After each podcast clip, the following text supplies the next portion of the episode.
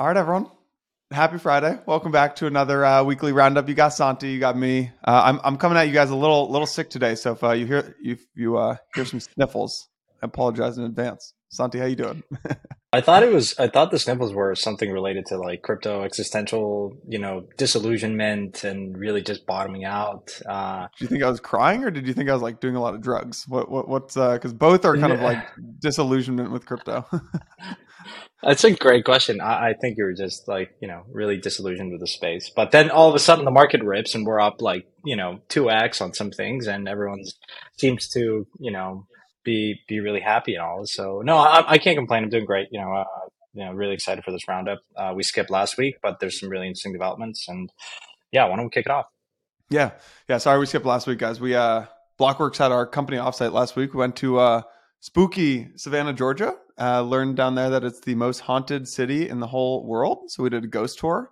Um, aside from that, it's pretty. I mean, but Jason, city.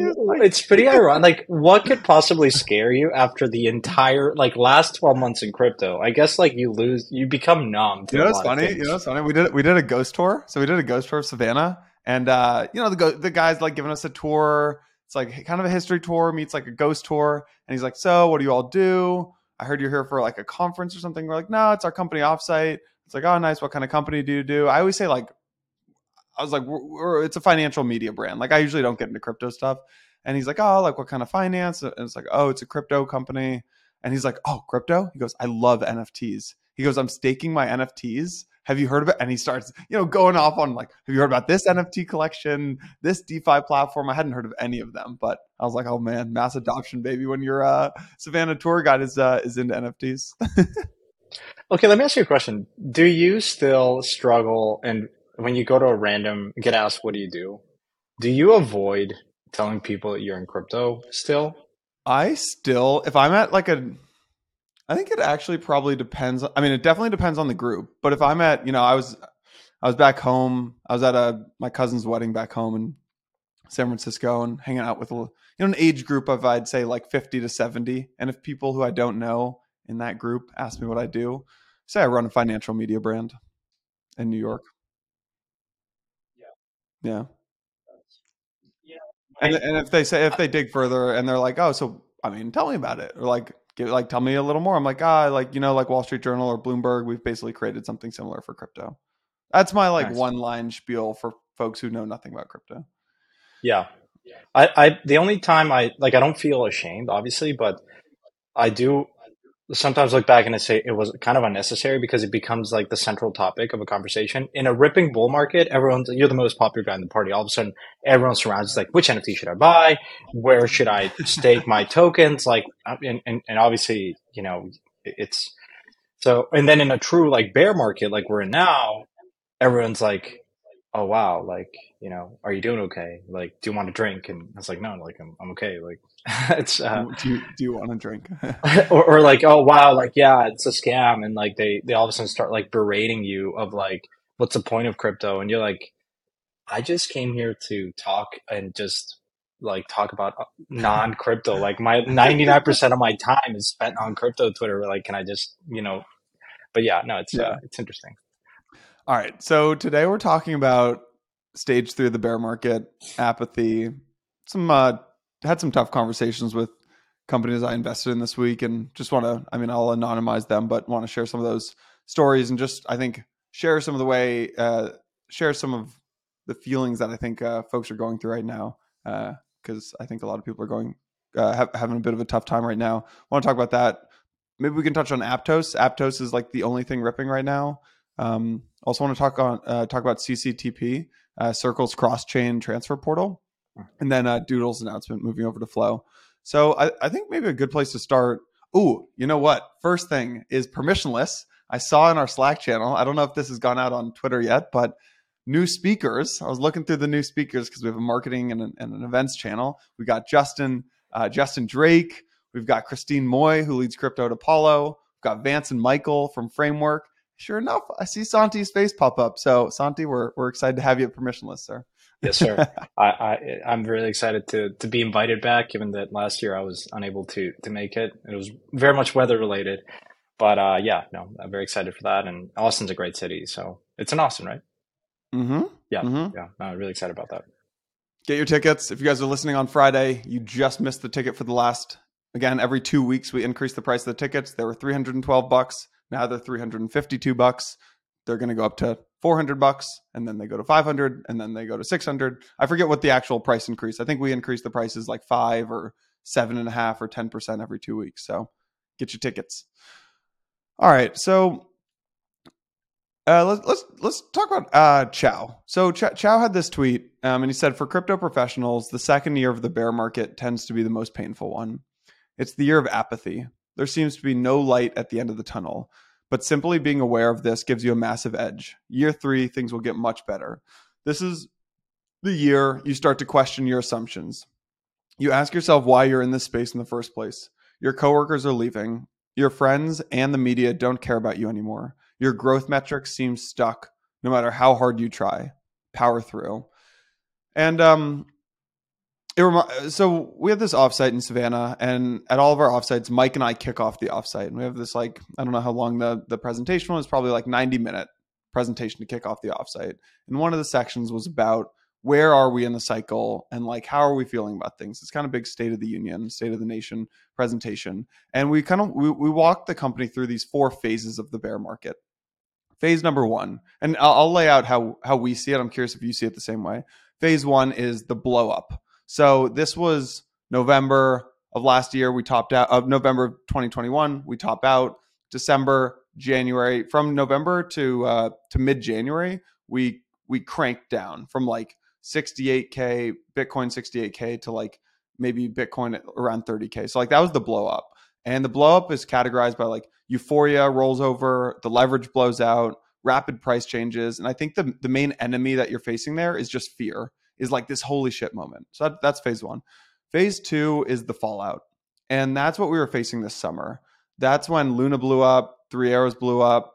Every, the the feeling in the industry changes to uh, disenchantment.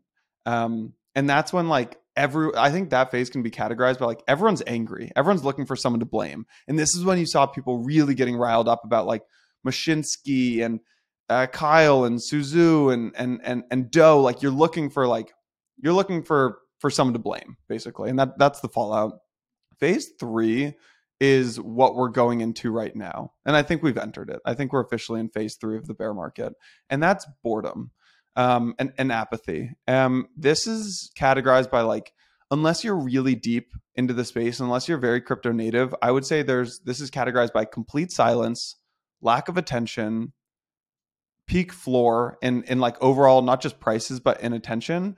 And the enemy here for people in the industry is boredom. The enemy is not disenchantment, it's not fear, it's boredom. And I think I don't know how long this lasts, but that's phase 3. And then phase 4, what I'm looking for next is is the rebirth. This is like sparks of hope. You know, the price of uh, Bitcoin could go from like 15 to 30k. No one will even talk about it. No one will mention a bear market rally. No one will even get excited about new projects. All sparks of hope get brushed off. And I think the enemy in, in phase four is disbelief. So that that's the way that we present it to the company. I'm, cu- I'm curious to get your take on how you feel about that, and especially your take around this phase three. I think boredom that we're that we're entering into right now. I think it's well established cycles of market psychology, and I've observed that that happens in his like previously in other crypto cycles. I've seen three now, very much kind of they're all slightly different, but very much follow the same psychological pattern. I think I do agree we're entering into this apathy phase, although there are some really exciting developments, and it, it's difficult because my perspective is you have to wonder, you know, your echo chamber in Twitter, there is a lot of excitement around certain developments, Shanghai, liquid staking derivatives. There are, we talk a lot about narratives in this podcast. Crypto has very much expanded and now covers so many different verticals that at any given moment in time, like there are very exciting, hot narratives. They could be like shooting stars. They might like burst and, and go into flames and then die off fairly quickly.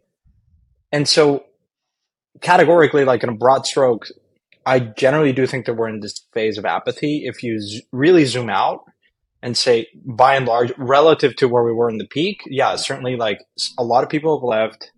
A lot of people have questioned why this all matters. And the key there is like Xiao, I think, crystallizes it fairly well, which is personally, as someone involved in the industry, when you see a lot of this fallout and this pain and fraud, you you do it's difficult. I think you fundamentally question like where where are we going? Even though there are really exciting developments, but you're uh, Kane said this to me um, at the bottom of last um, bear market. This was January of 2019. He said, "You know you're in a bear market," and I think he was hinting at the phase of the bear market that we're in now, which is apathy. When any development, any announcement, positive one of new products that we're launching, he says, he said at the time, the token just drops because people are reminded that they hold a bag and then they just sell whatever is left. Now, I, am not sure we're in that phase now because fair, like to be fair, even though a lot of prices have gone down in a similar manner or last cycle, we're down not 90%, 95%. And sure enough, some of these assets have like gone up at 2x, you know, since the, since the bottom. Um, you know, I, I still think that it's going to take a while to get rid of this skepticism, disillusionment. Um, and I'll be, you know, I think I'd be remiss not to say like it has impacted me, even though the thing that gives me the most amount of comfort is talking to founders because I tend to think that investors are more impacted by this psychology, whereas builders just keep the head their heads down and you know are are fairly more um, like detached from this psychological curve but you mentioned that you talked to founders, so I'm really curious to understand yeah how they're feeling because when you I think yeah. when you see founders categorically be more impacted by it, I think that's where you're close to the bottom. Right. Um, well, for, first off, I'll, I'll share those stories in a second, but it's funny, like talking to, you, you said talking to builders, like gives you a little hope. You also mentioned like crypto Twitter and this like echo chamber that we're in. I was trying to think back to 2018 and 2019 when Mike and I were trying to get Blockworks off the ground. I didn't know that we were in a cycle. I didn't know that we were in a bear market. I was just like, oh, the prices are going down. So like, you just keep building. You just like that. That, that doesn't impact how you build. Um, and I actually think that. But but for the, for you, right? You're going to report. I mean, I, I would almost say sometimes no, bear markets are even, no, no, are even like better even, for reporting. It doesn't matter what we were building back then. I think it was like you just especially for first time founders in crypto, I think it's really easy for you and me to, and for a lot of people who've been in the industry since 2017 uh, or 2015 or 2013 to be like, oh, this is another cycle. We got to get through this cycle. There's a lot of people who came in in the 2020, really 2021, like NFT bull market and 2020 DeFi bull market that like they're kind of just like, all right, I mean, this is just what happens. You just kind of keep building. Um, and and actually, I think that crypto Twitter is your best friend in in a bear market. Funny enough, um, hmm. I know people say that like get off crypto Twitter. It's the bear market. Get to building. I think that crypto Twitter is your best friend in a bear market and your enemy in a in a in a bull market. In a bull market, you have an extreme. At least I do an extreme amount of FOMO for everything.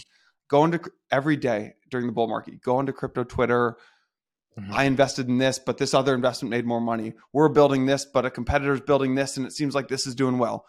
Extreme amount of FOMO. In a bear market, I'm like, oh my God, there's so much going on in the industry to be excited about. Super cool developments with MEV. Really interesting stuff happening with bridges that like Circle's doing. Uh, very exciting developments in the in the liquid staking develop uh, uh, liquid staking derivative space. Um, mm-hmm. Really cool, uh, like like these NFT project making interesting decisions. Um, and I just think like to me, there's a ton going on. If you didn't spend time on crypto Twitter, you're like, oh, crypto's dead. So I, I found crypto yeah. Twitter to be a, a place of hope right now.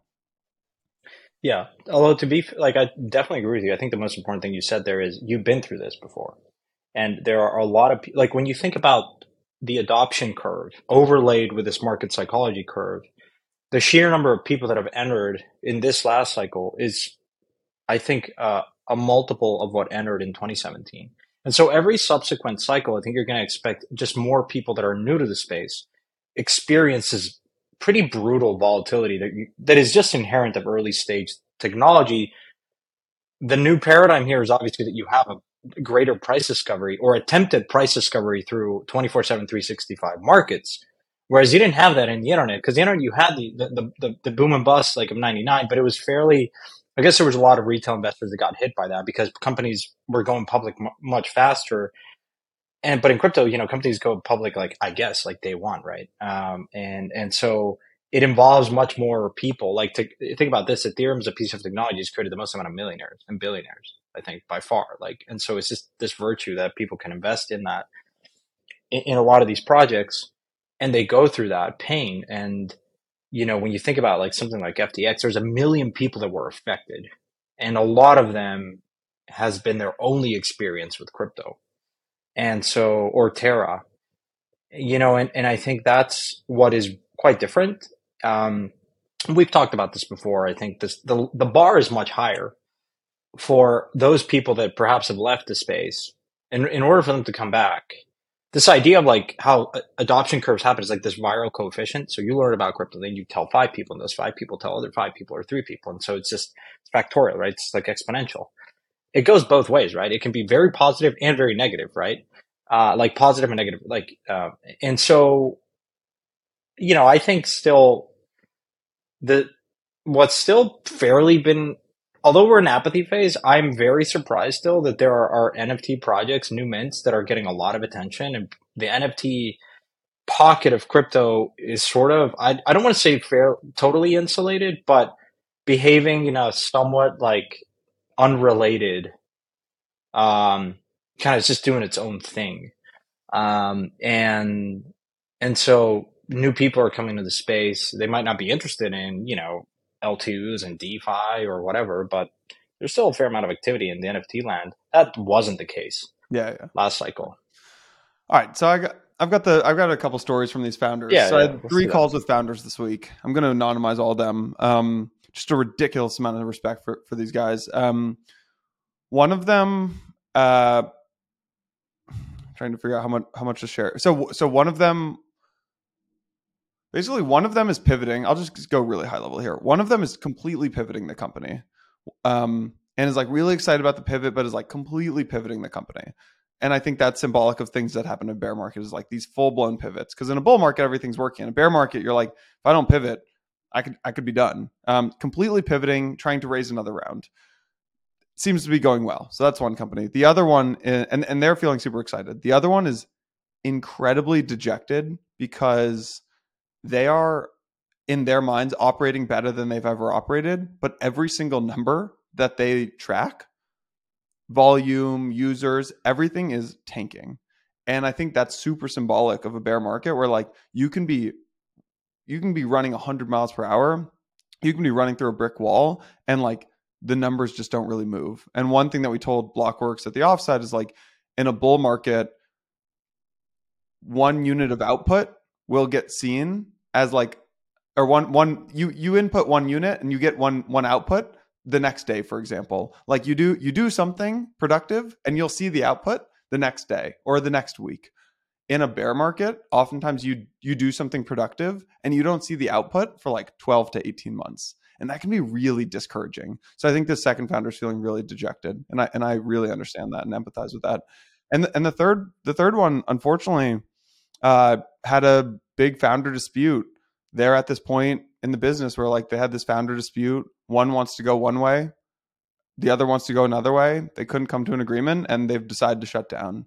So and that's just a real yeah um and the, these like i just really feel for them and i just think these are things that happen in in bear markets and it's tough and i just like i think a lot of folks are going through this but like you don't see that on on twitter. You don't see people sharing those stories so Uh, it's very interesting. I've had actually three calls too in the last week and a half, and very similar pattern. one of them, um, the two co-founders, one of them wants to exit crypto, doesn't believe in it anymore, and the other one does, but they have these disputes around ownership, of course, and they're going through that. The other one i company is questioning, like they hasn't hasn't ha- found product market fit and have limited resources, and are saying, look, we have X amount of runway, it's decent, it's over a year, but we just want to pivot and do something else. Um, and and the other one is actually doing fairly well, and they want to double down and raise more capital. And the exist it's largely going to be existing investors that are going to give that. Um, and so I was talking to a few other folks that invest, and I think what is one, you know, we always talk about like product. Well, I think in bear market, in bull markets, product market fit um, is can be disguised, and you can punt that to some extent. You have more margin, whereas, you know, a bear market's more brutal, right? It will tell you to your point if things are not working, and you're just you're just throwing stuff that you think is really cool and innovative, but no one's there, no one cares, and it's really difficult to iterate and and and understand if you're navigating and steering the right course. Um, and this goes back to the theory of if I look back to like some of the more successful DeFi projects that kind of grinded through this. I'm thinking about Aave Compound, Synthetix Maker. Synthetix, for example, started as a stablecoin project called Havven. It was actually the largest ICO raise and the fastest, and it sort of ticked up the absolute top of the ICO craziness. And then they went through this kind of transition where they said stablecoins are not going to work, Basis shut down, they had to pivot and they said a synthetic stablecoin. Well, you can express that and pivot it to a, a generalized synthetic, like uh, synthetic platform. And seeing that pivot, uh, even though they were fairly well capitalized, was difficult. And they were building a, what is still a fairly complicated, difficult thing to understand. What saved them, I think, and did very well was surround themselves with a very small but vocal and engaged community in their Discord. Like the Synthetix Discord channel to this day is, is just very. What, do they call them? The Spartans or something? The, the Spartans, yeah. And and so I think that was it goes to this theory of you'd rather have like ten or hundred diehard fans than a million, you know, kind of not so engaged, um, you know, users, if you will, because those are the guys that are going to give you really good product feedback. And I think for any founder listening here, I think, you know, if you have a Discord, identify those people that are really active in the community because they're going to be the ones that are going to help you navigate when nothing you seems to be working. Yeah. Um, um, and then when that spark phase of the of the market, you know, we're entering into, into that spark phase. Um, you know, that's where I think you'll be rewarded. But it could take who yeah. knows, right? Timing is really difficult. In, in so so let me let me share a trend that I see. Um, that I saw companies do that I see companies doing right now, saw companies do in 2018 and 2019, including Blockworks. I'll share a really embarrassing story that Blockworks did, uh, and then that I saw even happen in the past, or that I heard happened in the past bear market. I wasn't in the space, but I, I heard happened. So, in a lot of the talks with founders, I think a lot of the disputes are, for example, in this, there's this one company I'm invested in. One founder wants to go one way, another founder wants to go the other way. One of the founder wants to what I'd say chase short term cash really scared about cash flow. The other one wants to like build what is it it it will be a very successful thing and I'm I'm sure of it. It's just going to take another 12 months. Um, and and the like immediate cash flow is not really there. Um, I think there's a tendency to get really scared about cash flow and in one in, in a bear market and on one hand it's um, you should you should be scared of cash flow. And there's this great book andy grove like only the paranoid survive and you should like opt you should cut your burn and you should get to ca- uh, cash flow positive if even possible. Um, some of these companies are too too early to do that. But i actually think optimizing for cash flow can hurt companies um, and can be a really uh, can be a fault if you try to do it too early and I have two two stories to share here. One is um one is actually Coinbase. For people who are at Coinbase in 2015, you should fact check this story, but uh, would love to hear from you guys. But the story that I've heard about Coinbase is: Do you remember the enterprise blockchain? You remember enterprise blockchain and like it started to get kind of pushed in 2016. By 2017, it was like all the rage. Those are the commercials on TV. It was like Walmart's moving their supply chain onto the blockchain thanks to IBM's blockchain platform, you can now track Hyperledger. Like, Hyperledger. You remember? You remember like mangoes? It used to take like 48 days to track a mango, and now you can track yeah, a yeah, mango. Yeah, like we're gonna we're track and trace. We're gonna yeah. we're gonna reinvent supply chains, and you know, like pharmaceuticals and provenance, and all this is gonna get solved. Yeah. Yeah. This here here. Uh, Walmart and blockchain. First off, they spelled blockchain. Wait, let me let me read you this. This is this is amazing. November 2017. Walmart and blockchain. First off, blockchain is two words, block space chain. it takes two to mango. This was Walmart's. Uh, this is Walmart's push. Is that they were gonna. Oh man, this is amazing to read. Uh, basically, it took a long time to track a mango. Uh, the supply chain of a mango and a, and a blockchain would solve that. Anyways, didn't enterprise blockchain didn't make sense at all. Coinbase though, Coinbase launched. Um, I forget when, like 2013 or something, and didn't have much success. And then like all, all of a sudden it went really parabolic as they helped people buy crypto and and hold their crypto. Then the bear market hit and everything fell apart. Like their user numbers tanked, user numbers tanked like 98%, revenue also tanked like 95 to 98%. The board of Coinbase was really pushing Brian Armstrong to get into enterprise blockchain and to go sell software for enterprise block for like banks to help banks get into and adopt enterprise blockchain. And Brian, and you know, their their argument was probably what a lot of VCs are doing today, which is like, hey, cash flow, we need to make money. You're thinking about this esoteric thing in the future, crypto markets, we're thinking about the money today. And Brian, to his credit, at least from what I've heard, was like, we're not doing enterprise blockchain. I'm just we're not doing that. And other folks did go do that and they chased that and it didn't work. Um, and it's I just love that story because it, it, so that that was the 2015 bear market for Blockworks, I was reminded the other day. I went to me- uh, I messaged, I pulled up my DMs with Kyle Samani, and the last DM I had with him on Twitter was from mid 2019. I said, "Hey man, good." good. said so. We hosted the Blockworks hosted the Multicoin Summit in 2019. I said, "Hey Kyle, good meeting at the Multicoin Summit. A bunch of our clients have been asking for influencer ca- campaigns." And your name was brought up, would you be ever be open to paid influencer deals with companies like BlockFi and Gemini? To Kyle's credit, he said no. I said, cool, good, good talk, right? Uh, but it reminded me, Blockworks in the heart of the bear market in 2019, we were needed money so badly, and we we're this bootstrap company. We started spinning up influencer marketing deals for brands as basically just an agent, an influencer agency. Now, the good is that that helped us survive. The bad is that like we quickly realized that's not a good business and like not a business yeah. we wanted to be in. But you know, there there's some things that um, it, it's Elad Gil, who's a very well known investor, yeah, angel investor, has a great book. I think it's a Growth Manifesto or something, and he talks about certain anecdotes. Some yes, the Growth Handbook High great book. High growth handbook. It's really good. Yeah. yeah. Very practical. Um, good resource. One of the more interesting things is sometimes you do things that don't scale to survive. Airbnb sold cereal boxes during the presidential campaigns to like, and that hustle of both the founders impressed Paul, I think it was at Y Combinator, that then they got in last minute. And that grit. And this is a point that I want to bring up because I just read a book uh, by Anne uh, Drucker and Anne Duke, Annie Duke. She first wrote a great book called Grid. Uh, yes, Thinking in Bets.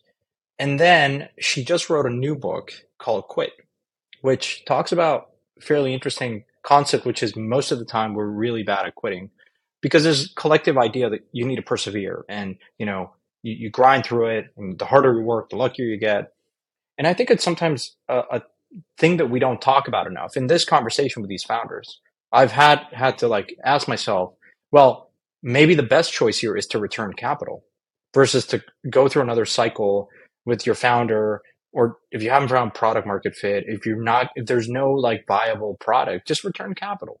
And I think it's something that doesn't get talked about enough, but sometimes is the right thing to do. And I've seen now two companies return capital uh, one that was building the Terra ecosystem that had to shut down and was like going through this motion and kind of had a existential crisis and was like, look, you're great founders. I think a great founder will probably probabilistically get his existing investor base to invest in the next thing he does if they return capital and they show that maturity.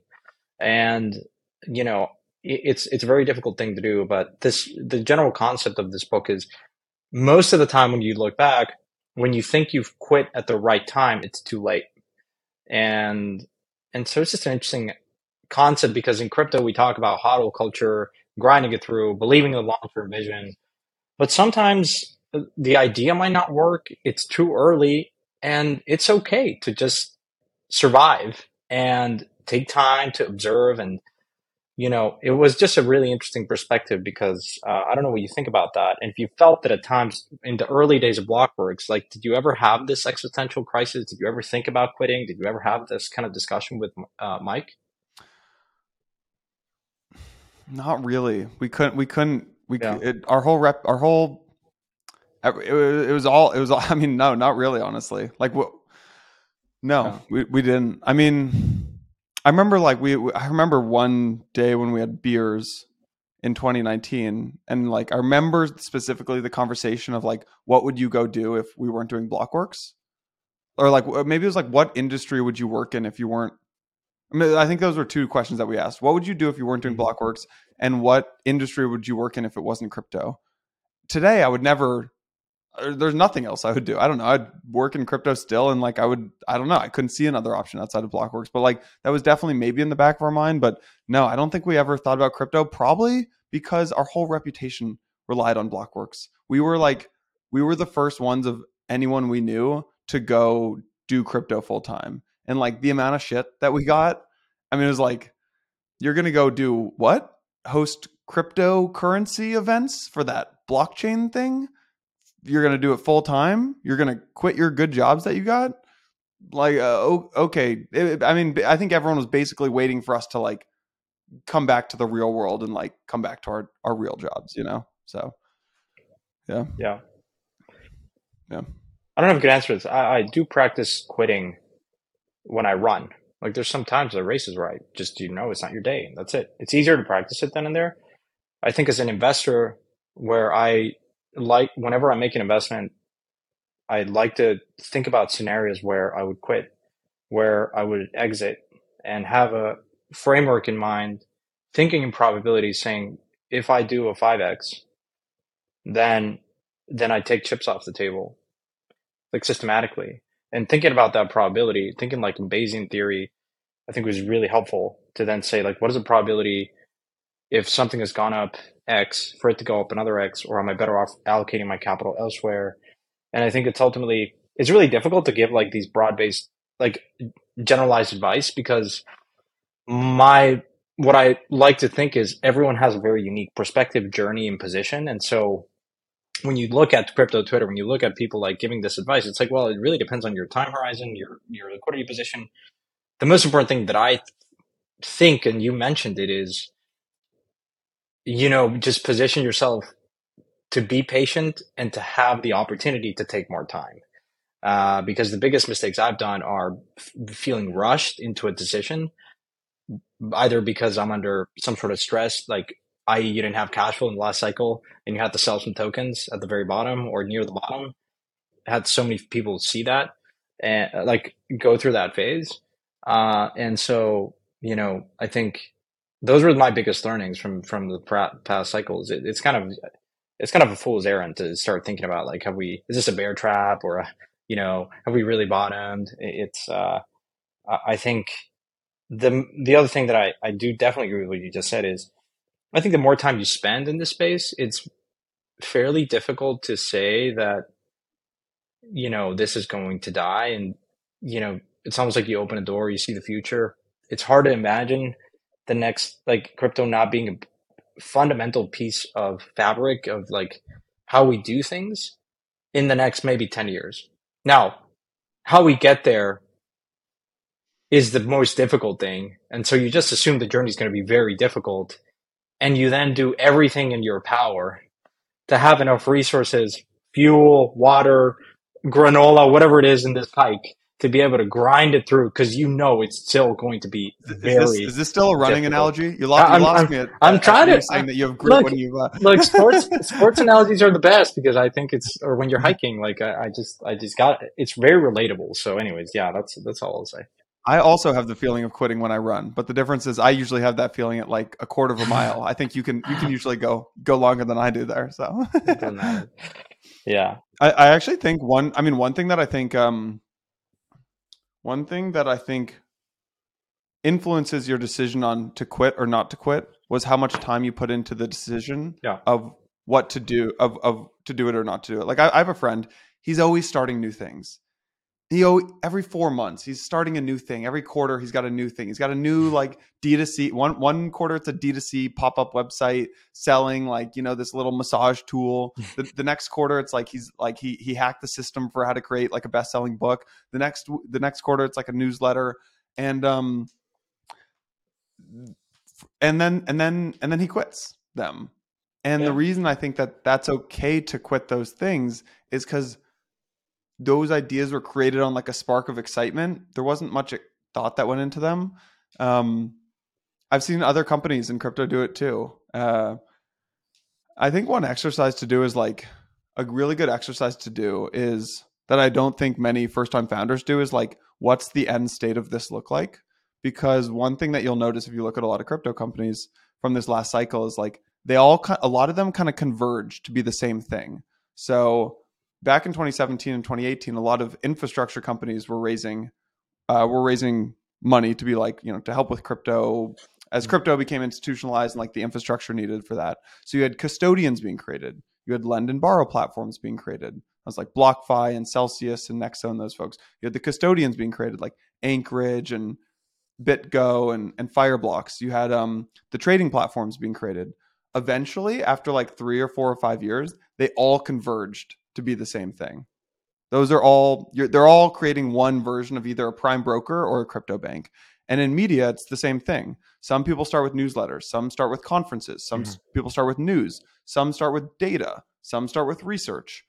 I can assure you, everyone will end up competing on the same thing, which is like full stack media and information platforms that combine news with like opinion stuff like newsletters and podcasts with data with Mhm. research all ends in the same space so i think one thing to think about before you jump into it is like what what's your end state here okay you're going to nail eth custody like cool you're going to do that better than anyone else all right what happens next you're going to have to introduce a way to make money because custody custody is not a money making Yeah. business so Yeah, Yeah. on this um, on this point, I've, I've been thinking a lot about. I think a big theme this year is going to be some regulatory clarity. I may be wrong, but I, I think it's closer than ever. And i'd push back yeah, well, well, let's just assume we're going to get it in the next 12, 24 Sure, sure. months.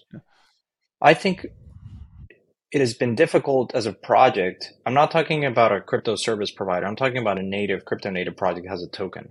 Thinking about token design has been fairly constrained in the sense that we've been thinking about governance tokens and monetization has been something that has been on the backseat because because of like the securities laws and you know you don't want to confer like a promise of profit and relying on the effort of others and the Howey test basically.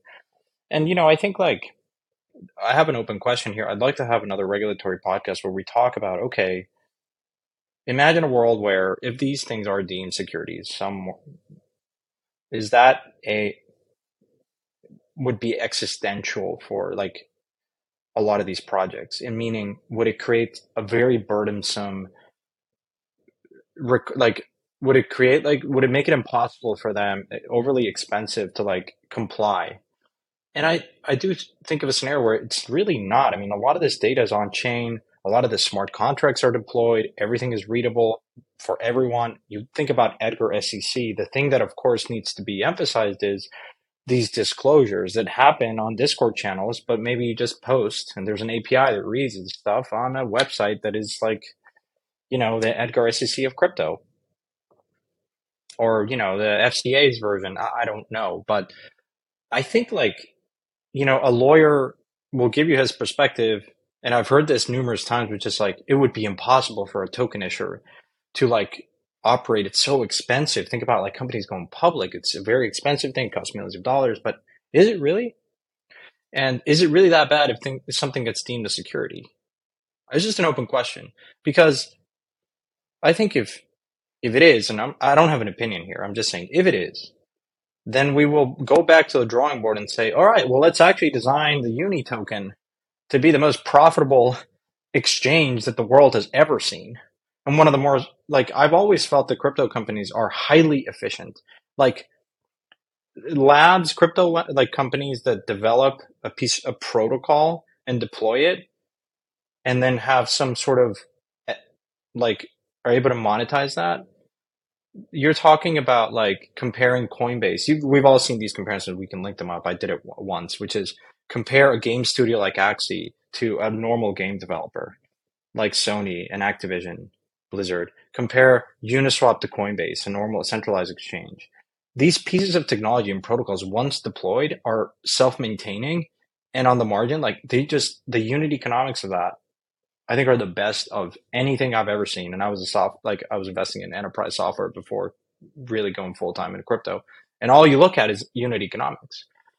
And so the issue now is, well, what is the relationship between Uniswap Labs and the Uni token? The Uni token, like Degen Spartan keeps saying, well, these are all worthless governance tokens. And in large part, you know, he's right. Like, what is actually the value? Okay, well, then we figure out like curve wars and you have there's value in voting power because that influences certain things and but i just a part of me says let's just call these things like let's just get some clarity because that's the biggest problem i think at this point whereas you're in this like weird limbo where it's a governance token but it's a highly profitable protocol what's going on you know what i mean so yeah all right, so maybe going off maybe maybe going off that Santi, like regulation leads to like better business models, a little more like sound fundamentals in cryptos. Uh, in cryptos, good transition into Aptos, uh, which is up 400% in 30 days. Um, I'm assuming you were a seed investor or early. Um, what's going on here? why are why are we pumping? Is this just like a nice little crypto Twitter bear market pump? I honestly have no idea. I think, uh, I mean, it's it's on a relative basis more uh, like up more than like something like Solana, which is up like two a little bit more than two x, right? It bottomed at nine, and but I I actually don't have any idea. Hmm. What uh what price range did seed investors get Aptos at? Uh, I'm not sure that's public information, so I'll defer to comment. Like I'll all right, let me let me maybe let me rephrase it then. How do you think about are you can are you able to sell Aptos tokens right now? No. No, they're locked. Yeah. I mean, is it worth 13.6 billion or something? Like it's an interesting question. I think a lot of the a lot of the what I've observed is competing L1s trade on a very relative basis. And you know, if Ethereum is worth 100, what is it, 174, 200 billion or so? Um, yeah, 200 billion uh, with some like some inflation, then what should a competing platform trade at? And then you look at, okay, what is, you know, some of the other L1s trade at? Cosmos, Avalanche, uh, Solana. And so, I think it's it, it goes back to this question of how do we price crypto assets, and what is the monetization model for these crypto assets, and you know I think it's fairly it's going to take a lot of time for the for the market to converge. I don't think the market is sophisticated enough to look at this on a fundamental basis. It's really just relative valuation that we're looking at here. You do have some like arguably things to go off of to value a network like Ethereum that has pretty sound like some interesting properties from a cash flow perspective uh, with EIP 1559 and some other components of staking and you know float and some. There's like a number of ways that you can kind of try to compare this like to like a normal internet like company.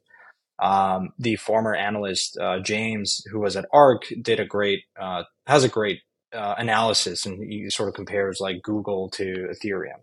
So we can link that.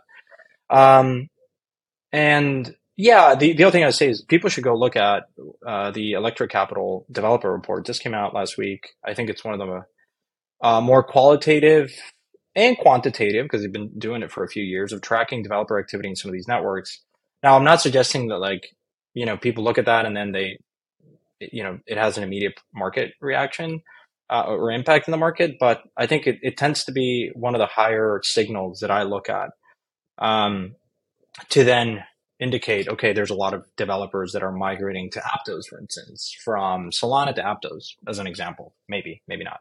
But I think that's some of the other really interesting um, kind of data points you can look at to kind of triangulate to some relative sense or fundamental sense of Hmm. valuation for these things. Santi, let me ask you this because when I think about you and your L1 thesis, I think of you as a very ETH, all, all in on ETH. And like when I bring up other things like maybe Cosmos or Solana, I would say you're quite interested and like open to exploring them. But like your thesis is, is, is built in, is like an EVM ETH heavy thesis. Why then invest in like an Aptos? What's your thesis around something like that? Well, I'd push back and say I've been on the record for a long time saying that I believe in a multi-chain thesis, in a multi-chain world. And while certainly like a lot of my portfolio is based in Ethereum, um, I have invested in other chains and projects mainly that have been building in other chains. Um, like I built, I've invested in DeFi ecosystem in Solana, um, in Cosmos, in Near. Um, haven't invested in Avalanche. Um, I looked at it seed round. I, I've been to the conference, but I haven't invested in projects there. Some projects ended up going and building an Avalanche, so I have some exposure to some extent. Um, invested in Aptos. Um, you know, I think for me, there's two ways I look at it. One, it could be a, it, it's a hedge. If for there is a version of this world where Ethereum is supplanted, and I, as an investor, you cannot miss that. If that happens, you cannot miss that event. If you miss that event, you're kind of dead in the water, in my opinion. You're irrelevant. You fade, like, and so you can't miss that. And the second component is I think we're very early still. And the number of use cases that are going to develop in this, in crypto, be supported by, you know, trustless execution environments is going to be like, we're just, we're just seeing, like, as you said, this concept of Chris Dixon, which is great, skeuomorphic concepts, which is things that exist and we have certain things in Web 2 land that we're porting over to Web 3. But there's so many use cases that are going to pop up. I tend to think that security, and we had the Eigenlayer guys on, which I think is an interesting podcast. Um, this idea that every different application, if you believe one that there are going to be many different use cases for for crypto other than monet, like sound monetary, like something like Bitcoin, then this Internet of Value supports NFTs today, DeFi, gaming. There will be many other type of business models that will emerge in a similar manner that the smartphone like no one really imagined the smartphone. For you to invest in the internet in 2002, where people were being critical of the internet, there's a great interview Bill Gates that he was being asked in like in one of those morning talk shows. He's like, "What are you building? Like this internet stuff? We're coming off of the dot com crash. Like just go home, pivot, do something else." And you know, I think for you to invest in the internet then, like it was very difficult to then. You had to foresee the full extent of the internet. You had to foresee something like smartphones being developed and then software as a service, and then everything that came after smartphones, cellular towers, and like LTE, and then TikTok, and all these other different applications, and how th- how much that has impacted your daily life is remarkable. I think something similar will happen in crypto. This is why we're here, and that's the reason why I'm here. And I fundamentally believe that it will not be one chain to support all of those use cases even though there will be certain standards, but you can't compare how the internet developed one to one to how crypto will develop, I think. There might be shared security. There might be different chains for different applications that require different security parameters. And I think it is solely based on the premise that there will be many, many different use cases for this technology that I am not seeing today because my imagination doesn't stretch that far. I recognize that, but then I'm verdant that that leads me to invest in other chains because I do believe that a lot of these chains will talk and there'll be d- different galaxies clusters that will support a lot of these different environments, kind of like a federation, if you will. To, like, I don't want to talk about Star Wars, but I love Star Wars, so I'll use that federation analogy. Have fun sitting on the right side of the bell curve, my friend. Must be nice over there. Um, speaking, well, what? yeah, look. I, uh, anyways. I was gonna I was gonna pivot us into the news because I realized we're 50 minutes in. We're supposed to talk about Yeah. the news here, uh, but here's my transition: is that I just got a text Okay. um, about a, a new business models. Uh, BuzzFeed just announced that they're going to use ChatGPT to create content instead of using writers, and their stock is up 100 percent today. Yeah, So- AI is new crypto, man. Yeah. Um, All right, so I, I think we can keep this relatively short. I just want to talk about two things. One is Circle's CCTP, and the other is Doodles building on Flow. Maybe we'll say floated until the And then I want to, and, and then I want to, and then I want to talk about one thing at the end, uh, one news piece of item. So why don't you cover those two, and then I'll cover Cool. one, right. one more. All right. Uh, ba- basically, I mean, I think so. Circle launched their cross-chain transfer portal. Everyone's sleeping on this. I think it's one of the biggest announcements. I, I was going to say of the year, but we're only 27 days into the year. One of the biggest announcements in, in a while. Like massive, massive, massive props to Circle. They're doing two really interesting things right now. They're um, uh, it's their own chain. One is their own chain that's like kind of semi-related to this, and then the other is um is the cross-chain transfer portal. So just like major props to Circle for everything they're building the TLDR on on this CCTP is they're calling it an on-chain utility. Really, you can think of it like a bridge that basically burns USDC on the source chain and then mints native USDC on the destination chain. So the reason I think it's so cool is because bridging has been like just this colossal not failure, but like honeypot for hacks. There are over two billion dollars of bridge hacks in 2022, um, and and I think bridges have like a been this honeypot for hacks, but they've really fractured liquidity. Like you've got like wormhole USDC and then like Axelar USDC. It's really confusing from a you from a, a user experience point of view. So I think uh, I think it's a pretty smart branding play by them, not calling it a bridge, calling it a utility for the space. I think that's pretty intentional. Um, and I think it'll unlock a lot of like liquidity across the industry, and I think it's really good for DeFi. The the devil's advocate to what I'm saying is that the way I understood the way I understood it is that Circle here serves as the ultimate source of truth. They they kind of serve as the minter, the burner, and the price oracle for USDC. Putting my crypto native, you know, want to build a permissionless future world like that doesn't seem great to me. Um, so Mhm. li- little torn on this, but I do think it's a it's a good innovation. Curious what you think of it. I don't have a strong opinion here, um, other than the last point you said is very true, but I'll take the practical approach. USDC, I think, is a good product. I'm not endorsing it. I, I use it, uh, even though I know Yeah. it's centralized. But yeah, I mean, they've proven to be very capable, competent, long term. Like we've had Jeremy on, and I think he's he's a serious builder and has a serious organization behind it. So of course it has risks, but um, you know, fairly interesting development. Uh, and it's it's actually the interesting that they've developed and gone in this direction, given everything that's happened in Bridgeland over the last year.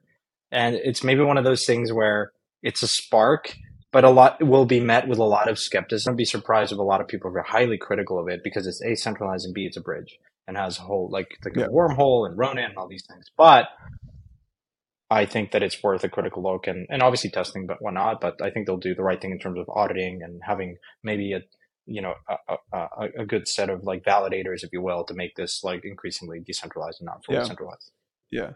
It, I, I, it's interesting to think about what will happen for other bridges, right? Like other bridges could, I think, leverage CCTP to do native cross-chain swaps. Yeah. Like CCTP works for USDC because Circle happen uh, happens to be both the asset issuer and the bridge operator.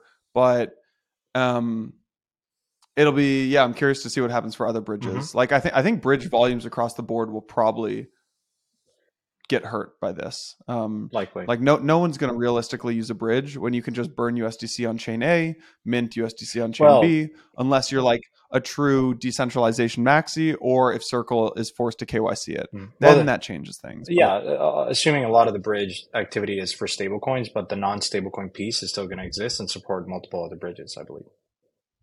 Yeah. There's also something else that Circle um, is developing, which is um, uh, what is uh, what's it called? No, uh, Noble. Um, so the Circle's developing. So there's a chain that's like a general asset issuance chain called Noble, and it leverages the Cosmos Hub for security through ICS. Um, and Circle, I, the way I understand it, is circle's the first company that's going to use Noble to mint USDC into Cosmos, and I think this is really important for uh, for Cosmos because now you get native USDC inside the Cosmos ecosystem. Um, so good, two good developments coming from Circle. Yep. Long Circle equity. I had a chance to buy that really cheap last cycle. Did it? You did or you didn't? Did not. Again, Mm. done a lot of mistakes in my I feel life. so bad for you, Santi. yes. I feel so bad for you. Hey man, we'll live to see another day.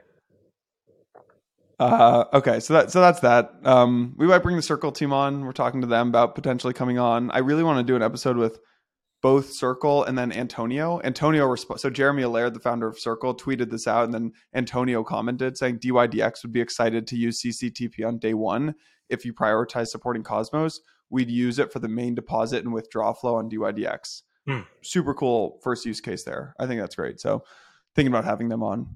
Keep you posted. All right, the next thing is um we're gonna cruise through this and then I don't want to share too many thoughts on this because like I have kind of negative thoughts on Doodle. So Doodles, one of the biggest uh, NFT projects, um, they announced that they're moving to the Flow blockchain, or Doodles Two is launching on Flow. Uh, Doodles Two is like I think the way I understand it is going to span like millions of NFTs instead of the original ten thousand avatars in the first Doodle series. I think the core Doodles collection remains on ETH. Um, the reason that I forget the Doodle founder's name, Julian, maybe, um, or Jordan. I think it's Julian. Um, post posted this thread on why they chose Flow, but a there's like frictionless conversion, scalable with zero transaction fees. Progr- programming language enables customizations and dynamic NFTs. And as a reminder, Flow came out of uh, CryptoKitties. If you remember CryptoKitties in, in the end of 2017, CryptoKitties like clogged the entire Ethereum blockchain. They created Flow as an offshoot so that it went as like a as a as a L1 that really like was built for for NFTs.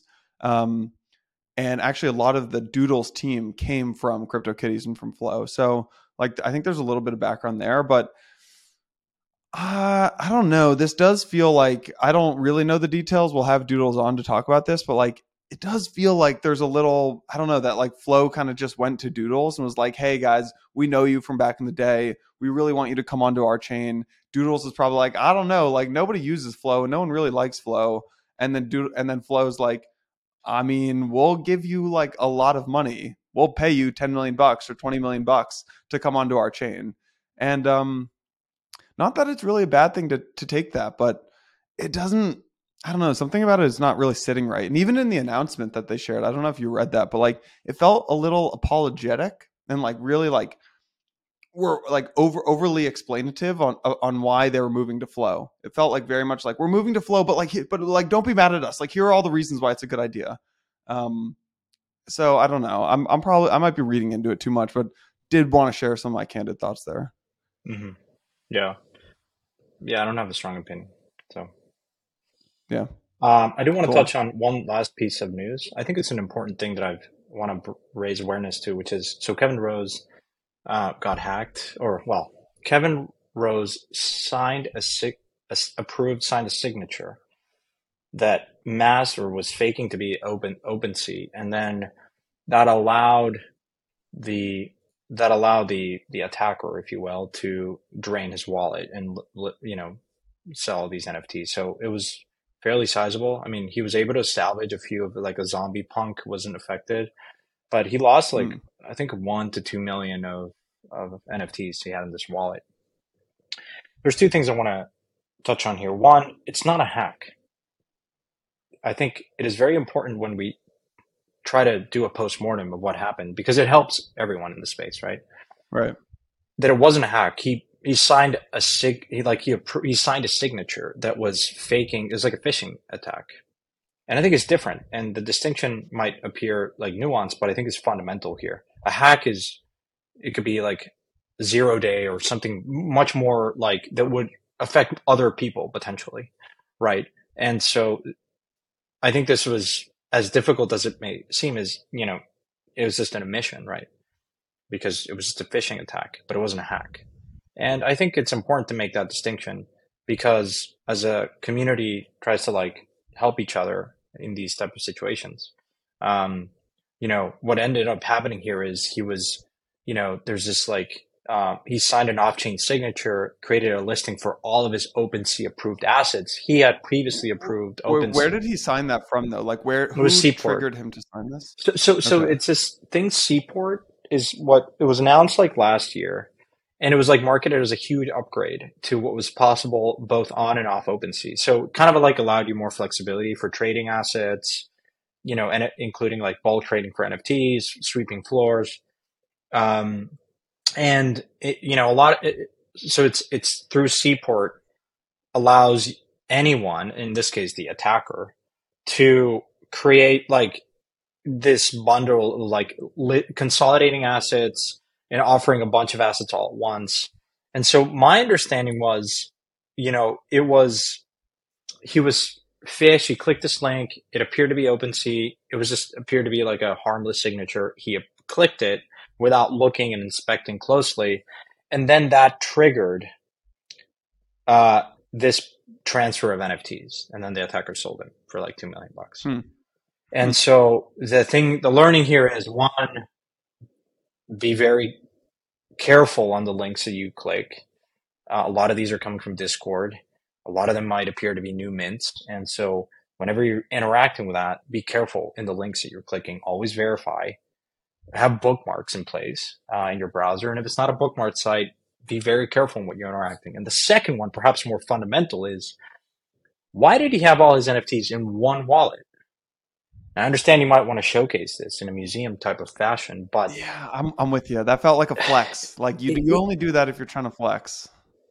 And if you have it in an EOA, just not a multi-sig, be very careful. If you're going to sell yeah. one NFT and you have 20 NFTs, transfer the single piece of NFT that you want to sell to one other wallet and consider that wallet the hot wallet can interact with crazy batshit crazy contracts. Worst case, one, you lose one, not 20. Yeah. And so it's really, really important, folks, to, it's really sad to see. You know, I, I hate to see this type of stuff, and the, but we have to learn from it. And so it's just, it could be avoided. Uh, a hack, not necessarily. If it's zero day type of stuff, it's like, we're all going down. Like, you know, like you have to upgrade your browser kind of stuff. you know, like uh, if it's like, you know, these password managers get hacked, like that, that's a hack, you know, that, that is like will affect potentially millions of users and it requires kind of critical immediate attention from the security community. This wasn't a hack. And so I think yep. it's important to make that distinction, right? Yeah, 100%. I have you ever used revoke.cash? Oh yeah, all the time. I revoke access yeah. to everything all the time. Yeah, I, so I was going to recommend go go to revoke. Rev, you can go to revoke.cash to basically revoke access to any open contracts and approvals that you no longer like need or or, or want. And uh, yeah, would would definitely recommend people revoke all the all the smart contract approvals that they don't need right now. Yeah. Please, folks, yeah. I will do that. Please, if there was like a banner here of like segregate when you plug, yeah, segregate wallets. Like it costs nothing to have so many like create a new wallet. Just do it, folks. Don't you do not want to cut corners when it comes to security. Not how early the space is. Like these things can largely be avoided. Take time to learn, and if you don't know, and if you have any sort of doubt, ask. I've always found that the one of the nicest things about crypto is it's a very friendly, collaborative community. Even though there's maxis on both ends of the curve, largely a lot of people here are willing to help because we've all had that. There's like this idea that if you, if you haven't been hacked, then you haven't been in crypto long enough, and it's just like a good assumption to take to heart because you just kind of have to assume that yeah. you're a target and just you have to be really aware of this stuff. Yeah, agreed. A good place to end. Uh, I, I, I always recommend. Well, I'll recommend the book "Quit," which I reference by Annie Duke. Great, great read. Love to hear what other people think about this idea of quitting, particularly as we're going through this bear market and whatever market psychology is like part of the cycle that we're in. Also, apply to that. And the second, I saw this Netflix documentary on tennis, which was made by the same people of Drive to Survive. It's called Breakpoint. Pretty good, actually. That. Pretty good. Not Drive to Survive, but not, good. not Drive to Survive. Not, not drive, as good though. Not, I'm not, not as good. but and the third piece is Drive to Survive comes out next week or the following week. Yeah, so, I'm hyped. So why don't you go watch Breakpoint? And if you think it's terrible, Yeah. it will at least kill some time to take off of madness that's happening in crypto, and then just wait. If you don't like it, Drive to Survive around the corner. So it's a warm up, it's a chaser, whatever you want to call it for Drive to Survive, which we all know and love. So I will. I will stick with the sports content for you. And uh, I'm listening to a good podcast by the folks at Acquired. They did a three and a half hour deep dive into the business behind the NFL. Really good podcast. So interesting. Yeah, well, well, let's put it in the show notes. that's how you know we're in a bear market is when we all of our content Ah. is just tennis, F1, NFL. There you go, bear market, baby. Oh, Santi, good- been a pleasure. All right, Folks, man. thanks Great for listening. pleasure. We will see you guys next week. Yeah, thanks so much for tuning in, guys. Have a great weekend.